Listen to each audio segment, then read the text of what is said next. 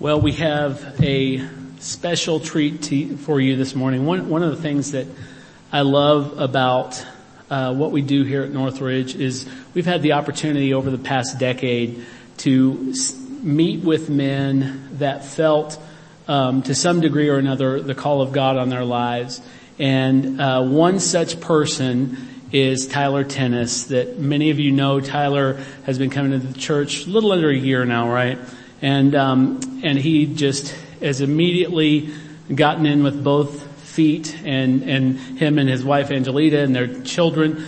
And they have been nothing but a blessing to Northridge. He's uh, begun leading our men's ministry, and if you're not coming to that, you should show up. We're going to have one this Saturday at eight o'clock, and they are fantastic. Great discussion, real good insight, and so we're real grateful for that. Tyler himself has been in the uh, uh, in the Air Force. You told me 17 years, is that correct? For 17 years, he has reached the rank of major. He works at Texas Tech ROTC now, and when he is done with that assignment, um, what his greatest desire is is to be a Christian educator, and um, and just a really, as he already is, a really devout churchman. And one of the things that uh, I really appreciate him is he really sees culture and where it's going and really understands it from a gospel perspective. And so he wants to spend his remaining working years working in Christian education, primarily in the area of high school education, which I think is fantastic.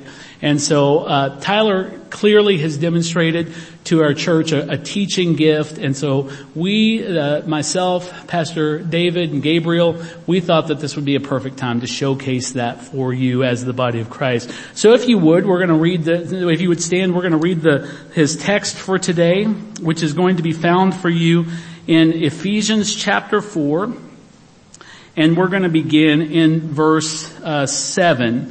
Now, I also want to tell you if, if you need to use one of those blue Bibles in the back of the chairs there, you can find this text on page 568, and it'll continue over to page 569. But we're going to read 7 through 16. And so if you would give your attention to this passage. Oh, by the way, I, I don't do this very often, so I forgot to tell you, if you don't have a Bible, by all means take that Bible that's in the chair. We want to give that to you as a gift.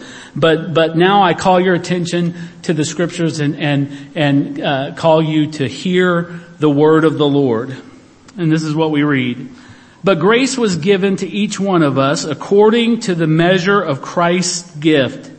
Therefore it says, when he ascended on high, he led a host of captives and he gave gifts to men.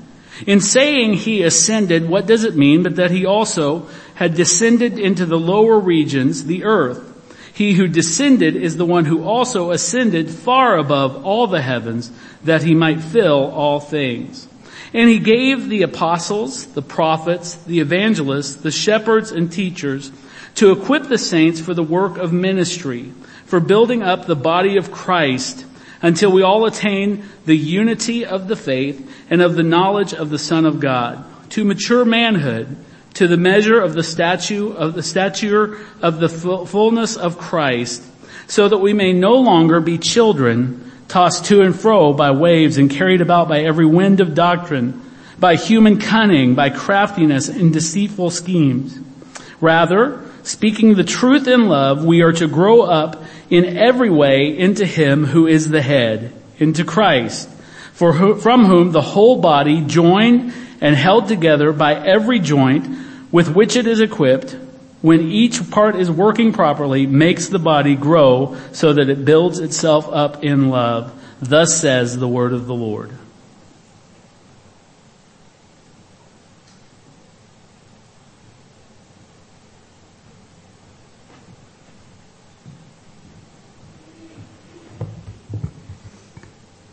Good morning, church. I'm going to go ahead and open us up with prayer. Please bow your head with me. Father, thank you for the opportunity to preach the word to my brothers and sisters this morning. I pray that you would use my message to strengthen them, edify them, and help them to grow in their confidence to use their talents, gifts, and ability for your glory. I pray that we will be a church that builds each other up into a mature body of Christ. In Jesus' name, amen.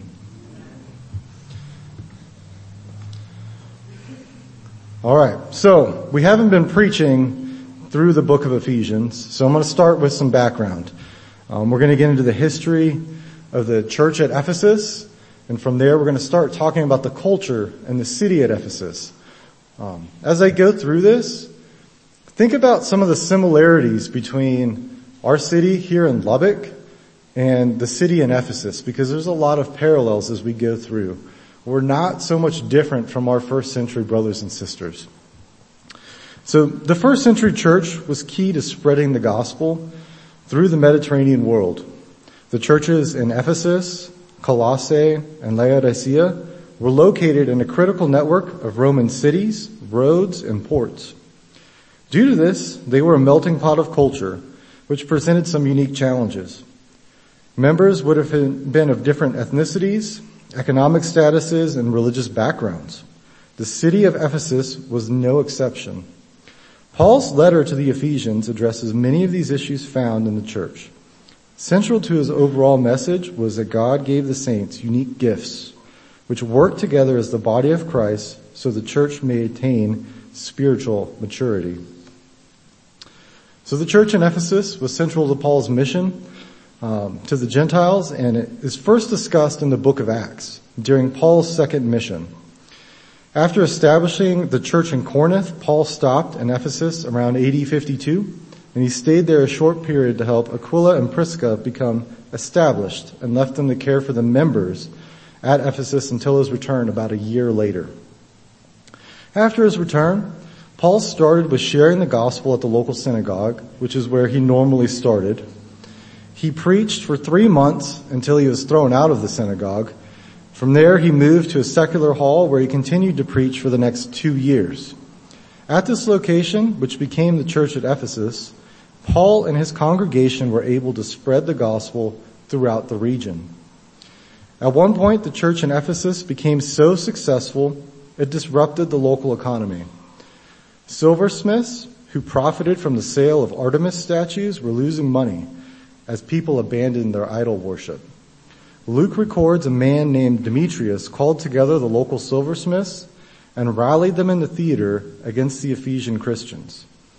The crowd eventually dispersed by the local clerk who worried the crowd was getting too big. So this stadium they were in could hold 25,000 people, which is about a third of the Jones Stadium at Texas Tech. This was not a small crowd. He was worried that it would bring problems with the Roman officials. So clearly the church was impacting the local community with a message that was contrary to the regional culture at the time.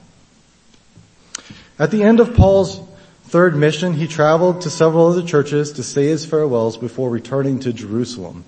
Paul met with the elders at Ephesus about 30 miles south of the city and gave an important speech.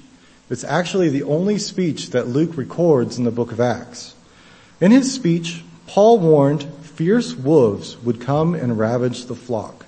And we know from Revelation chapter 2 that this prediction came true as false teachings continuously plagued Ephesus in the years that followed. The false teachings were likely a problem because Ephesus was a central city in the first century world. It was the fourth or fifth largest city in the Roman Empire with a population about 250,000, so um, about the same size as Lubbock. Immigration was likely a factor in maintaining the city's population as the infant mortality rate was estimated at 50% by their fifth year of life. So they needed a continuous um, flow of immigrants to maintain the city's population. Also, the city would have attracted many people as a political, religious, and commercial center.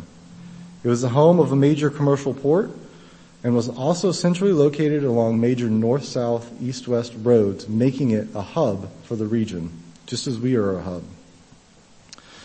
It should be no surprise to find differing religions in a city with a diverse population as Ephesus. The city was dominated by Greco-Roman culture. The worship of the goddess Artemis was also central to their identity and pride. Ephesus was also the home of the rebuilt temple to Artemis, which was completed around 250 BC. It was so extravagant that it became known as one of the wonders of the world. The Ephesians also supported the Roman imperial cult. which dramatically increased in the first century after Ephesus was awarded its first imperial temple. Central to the imperial cult was the worship of Roman emperors, viewed as the essential expression of loyalty and gratitude as a part of a citizenship. In addition to these Greco-Roman traditions, Paul also encountered other false religions. The first account involves students of a supposed Jewish high priest. In Acts, Luke records Jewish exorcists who claim to be sons of a high priest, Sceva. However, there's no record of a high priest named Sceva. Some of you may be familiar with this story in Acts, where after Sceva had a failed attempt to exorcise a demon using Jesus' name, him and his students were humiliated when the possessed man exclaimed, Jesus I know, Paul I've heard of, but who are you? Another false tradition found in the city was that of magic scrolls for which Ephesus was famous. Reportedly, these scrolls contained all sorts of strange words and spells. However, Paul convinced the Ephesian Christians of the scrolls' worthlessness and they publicly burned their magic books. In addition to the various religious practices, Ephesus was marked by diverse peoples, languages, and social practices. This climate marked the situation which Paul confronted, and later John's revelation would appear to respond. Part of this response includes Paul's letter to the Ephesians, which we're looking at today. So as we get into the text, I want to back up a little bit. So if everybody could turn in their Bibles to Ephesus chapter 4, verses 1 through 6, let's see how Paul leads into chapter 4. I, therefore, a prisoner for the Lord, urge you to walk in a manner worthy of the calling to which you have been called, with all humility and gentleness, with patience, bearing with one another in love, eager to maintain the unity of the Spirit and the bond of peace. There is one body and one Spirit, just as you were called to one hope that belongs to your call, one Lord, one faith, one baptism one God and Father of all, who is over all and through all and in all. So we can see here that Paul is focusing on unity between believers, with the idea of believers being built together under Christ and in one spirit. But starting in verse 7, Paul switches the focus to the individual, affirming Christ has given each believer gifts. So he wrote in Ephesians 7, but grace was given to each one of us according to the measure of Christ's gift. Therefore it says, when he ascended on high, he led a host of captives, and he gave gifts to men. These gifts are spiritual gifts, by the grace of God, which have not been distributed equally. No, instead Christ chose how to divide grace between each member, which is distinct and different. Through his gifts, Unity and maturity are brought about and this extraordinarily accomplished through individuality. As believers, we're not gifted equally. It requires the members of the church to depend on one another. Similar to 1 Corinthians 12:4, which says, "There are varieties of gifts, but the same Spirit." Continuing in verse 8, Paul uses Psalm 68:18 as supporting evidence of these gifts. In this psalm, God won the war and now his people will share in the gifts of victory. It was composed by David to celebrate the conquest of a Jebusite city. David describes a victory parade up Mount Zion, attributing the victory to God. This parade illustrated God ascending not up to Mount Zion, but to heaven. Additionally, it was common after a king won a military victory to bring back the spoils of war to his people. So we see in verse 8 that Paul is providing an illustration of how Jesus gives to the church following his victory on the cross. In chapter 1, Paul explains Jesus was raised to heaven by the Father, building on the image of Jesus conquering his enemies and returning to the Father's throne to bestow blessings on his people. In verses 9 and 10, Paul makes a note clarifying ascension and descension in Psalm 68:18. In saying he ascended, what does it mean that he had also descended into the lower regions, the earth? He who descended is the one who also ascended far above all the heaven, that he might fill all things. So Paul may have made this note understanding the audience at Ephesus was diverse. The Jews at Ephesus would be familiar with the Old Testament reference, where the Gentiles may have needed clarity. Starting in verse 9, Paul explains, in order for God to ascend, he must have first descended. Most scholars agree ascended refers to the Lord being taken up to heaven. However, there is some debate as to where the Lord descended. Determining the destination hinges on what Paul intend, intends by lower regions, as, ver, as stated in verse 9. The passage was historically understood as Jesus descending into hell, where he preached a proclamation of freedom to an unknown audience. However, this interpretation has fallen out of favor. The descent from heaven to earth likely referred to Christ's incarnation, or less likely the coming of the Spirit. In both cases, the descent will refer to earth and not hell. If Paul is speaking of the incarnation, as I believe it is, then the ascended Lord is the one who came down, shared in the sorrows and temptation of human life. Jesus feels and understands our needs today. Paul continues in verse 11, describing the people as gifts and their unique ministries.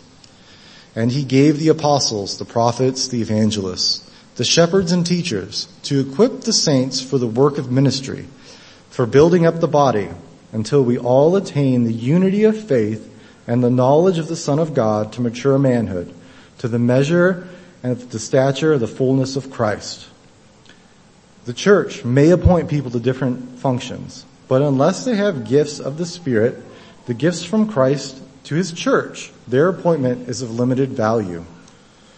As Paul showed in verses 7 and 8, there is a relationship between the, the call to unity and the gifts Christ has given. The spiritual gifts are at the heart of Christ's strategy for building His church. In addition to the gifts provided to each believer, Christ also gave the church apostles, prophets, evangelists, shepherds, and teachers. These are uniquely gifted people selected to prepare the saints for ministry. Look at verse 12. They are specifically gifted for equipping, for ministry, and for building up. Now church, there is some debate as to how this is accomplished. These three objectives may be completed in parallel, in sequence, or in a mixed fashion. If Paul intended them to be parallel, then the listed leaders would do all three. For example, Pastor Mark would be responsible to equip people, do works of service, and build up the body. However, the idea of our leaders doing all the work contradicts verses 15 and 16, which we'll see later. So I don't think it's in parallel. Alternatively, they may be listed in sequence, and if this is correct, Pastor Mark would equip us, the church, which leads us to complete works of service, resulting in the body of Christ being built up. Now, this in sequence idea is consistent with the idea of the body working in unison, but it's really rigid, almost like a factory assembly line. So the last option is they're completed in a mixed fashion.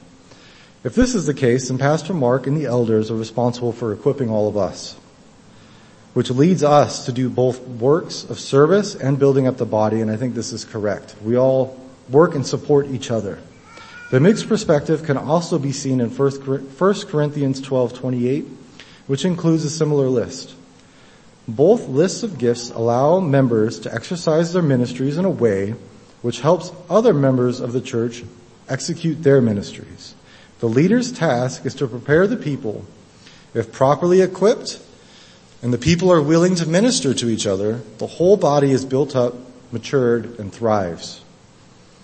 In verse 13, Paul shows the church, church's goal is for each of us to grow in knowledge and maturity to show the world the body of Christ. Significant amounts of research have gone into understanding what establishes maturity in the areas of spiritual and social life. Knowledge is typically considered a part of maturity, but there is more to maturity than knowledge alone. For example, another important aspect of maturity is the ability to relate well to others and to support each other. So Paul, in verse 13, combines the idea of maturity and knowledge with unity, which Paul introduced at the beginning of chapter 4, further developing what it means to build up the body of Christ. Moving into verse 14, Paul highlights the immaturity which was found in the congregation at Ephesus. He writes, so that we may no longer be children, tossed to and fro by the waves and carried about by every wind of doctrine, by human cunning, by craftiness and deceitful schemes. Rather, speaking the truth in love, we are to grow up in every way into Him who is the head, into Christ, from whom the whole body, joined and held together by every joint with which it is equipped, with each part working properly, makes the body grow so that it builds itself up in love. The Ephesians were acting like children, using cunning and craftiness and deceitful schemes. But we're not supposed to act like children. We should be, we should not be easily per- persuaded, moving from one opinion to another. This was an important message to Ephesus, as there were many competing ideas and false doctrines found within their community.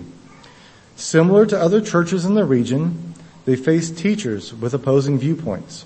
This divided the church into opposing factions. The Ephesians had not reached a level of spiritual maturity, but were still acting as children.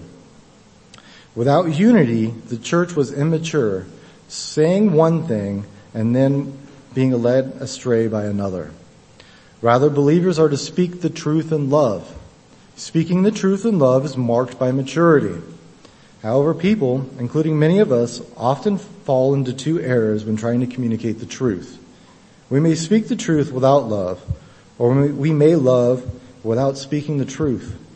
The first case leads some to brutalize others with the truth because it lacks compassion. On the other hand, some will try and love, but not share the truth, thinking it will spare pain and avoid hurt feelings. However, not sharing the truth will delay people from reaching maturity. Sharing the truth is a sign of maturity, but it must be done with love and compassion.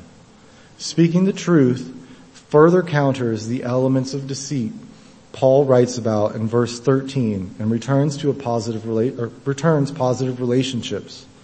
Truth in scripture implies dependability and integrity, which are also signs of a mature individual. As the whole body grows and matures into Christ as the head, Indeed, the church is an allusion to his whole body, but Christ is the head. This idea is expressed in Ephesians 1:22 and will be again in chapter 5. Paul also used the illustration in his letter to the Colossians. In Colossians chapter 2, Paul describes divisiveness and instructs that they must hold fast to the head from whom the whole body, nourished and knitted together through its joints and ligaments, grows with a growth that is from God. The body depends on the Lord's direction for its growth and work, providing the arrangement for the members. This is a mutual relationship. The body can only be healthy if the members are dependent on Christ. He provides the gifts as each member uses their gift for the benefit of others. As the body, it's important for us to understand we belong to one another and need one another. Just as the human body is held together by design, the church grows through the coordinated work of all of us, which should be done out of love and under guidance of the head, who watches over and provides for us. So when we apply this, the first thing we need to understand is what we, we as we grow together, we need to use our unique gifts and callings for each other. But what is our calling? Christ provides all believers with unique gifts. And Christ will typically come to a point in life when we seriously examine our gifts, personality, and passions. It's normal for us to reflect on our uniqueness and how God has made us. It's good for us to contemplate how to engage people and love people as God does. We're all crafted to a living and dynamic relationship with our Creator. From Genesis to Revelation, the primary concern is God calling his children to himself into a holy life. This primary calling to God is the unity in which believers function. It is not merely a role, a career, or a location. Sometimes what we typically refer to as a calling is the functional call. And for most people, finding their functional call is a process. The process takes time, prayer, and engagement from others. Many wait to use their gifts until they understand what their gifts are. But this is a mistake. Most of us will not be able to validate our gifts until we begin serving the Lord. We're all gifted differently. We're all crafted to do the work of the saints. So for example, some of us have the gift of evangelism, but all of us are called to do the work of evangelists from time to time.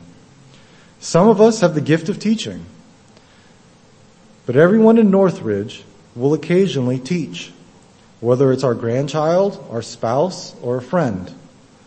So our functional call and gifts will be identified as we seek various experiences serving and communicating with God through prayer. However, we should not become obsessed with discovering our spiritual gifts and wait until they're known. Rather, we should get busy doing the work scripture commands.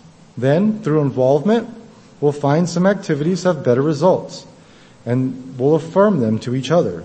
By observing the results, the fruit, each of us receives insight into our spiritual gift and we can then focus in those areas.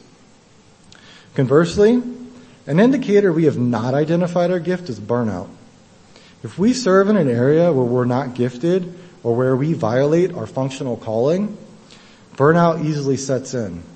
Some say that burnout is the result of trying to give too much, but burnout is often the result of trying to give what we don't possess.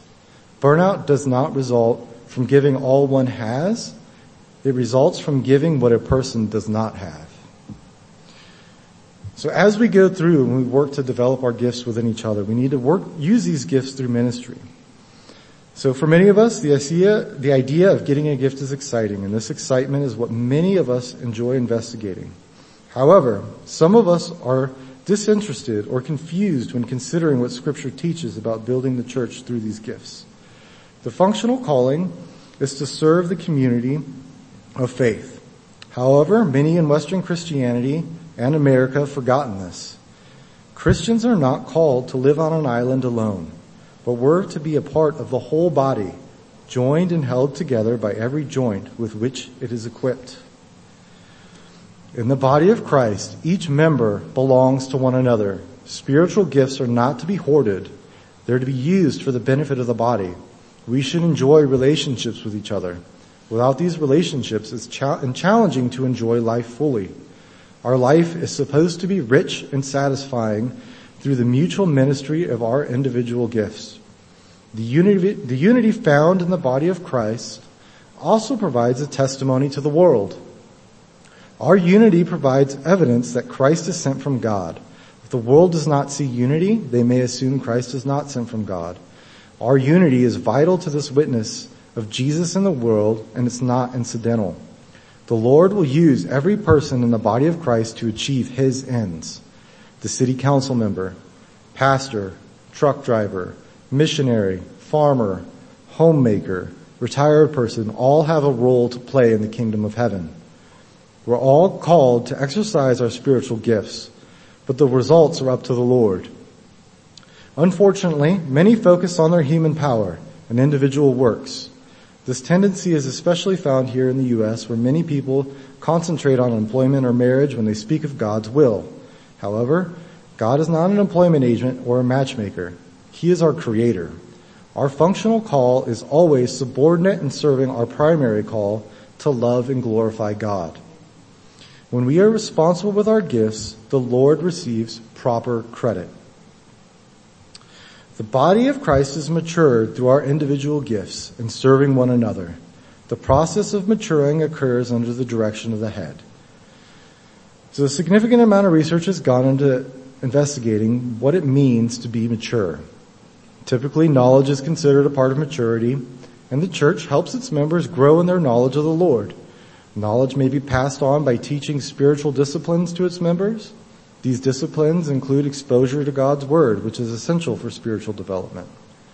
Through the Word, our thinking is renewed, allowing believers to break free from the anti-Christian mold the world seeks to press into us.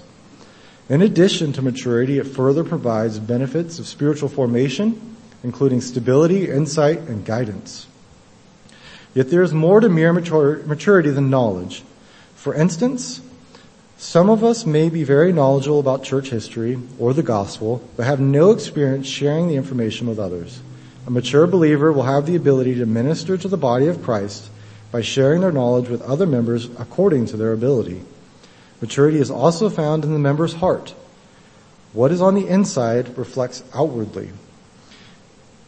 Another example of how maturity requires more than knowledge is when individuals fail to act on the knowledge they possess. Some of us may fail to act because of fear or embarrassment, and this is why supporting each other is so essential. Fear or lack of confidence may stem from a weak community, but God empowers us as a corporate entity. The idea of maturity and knowledge is tied to unity and is what it means for the body of Christ to be built up. We are designed to work with each other, each part of Christ's body supporting and strengthening itself. As the theologian Darrell Bock highlights in his book, Foundations of Spiritual Formation, any doubt of unity is erased when one thinks of Jesus' last prayer before he faced the cross in John 17, a prayer for unity among his believers. We as members of the body of Christ build up each other's strengths and shore up each other's weaknesses. As we're matured, we're less likely to be moved by faddish doctrine, human cunning, and deceit. Under the guidance of Christ, strength is found through community, which sustains Christians when they face conflict in life. I like the way chapter 27 of our church's confession summarizes what we've been discussing. All saints are united to Jesus Christ, their head, by his spirit and by faith. Although this does not make them one person with him, they have fellowship in his graces, sufferings, death, resurrection, and glory. Since they are united to one another in love, they have communion in each other's gifts and graces and and are obligated to carry out these duties, both public and private, in an orderly way to promote their mutual good, both in the inner and outer aspects of our lives. We can see this in Northridge this morning. The congregation works together as the body from cleaning the church yesterday to brewing coffee this morning, baking bread for communion, greeting each other at the door, leading each other in worship, and teaching the children in Sunday school. This is just our immediate body, but we also support Ryan Denton as a missionary at Tech. And we're also sending Pastor Dave to Africa to support the body of Christ around the globe. The body of Christ is creating a symphony of praise to God. The first century church was a part of this symphony. The church in Ephesus, Colossae, and Laodicea are also a part of the body of Christ. And from the Christians at Ephesus to here at Northridge today, we are a part of that symphony, a part of the body that continues to mature and grow under Christ's direction. So I'd like to close this out in prayer. Please bow your heads. Father, I pray that my brothers and sisters would be encouraged today, that they would be bold in using their gifts in the church and our own hub city to be a light that brings your glory. That we would be a church like Ephesus that distracts and angers the local idol makers of our time and encourages others to burn their magic scrolls. I pray that if anyone in attendance today is not repentant of their sins, that they turn to Christ on the cross, receive forgiveness, and that the Spirit would convict their hearts and they would find salvation in Christ's completed work. And Father, I ask that we would be a congregation of believers, that would be obedient to Christ's direction as he builds us up into maturity. In Jesus' name, amen.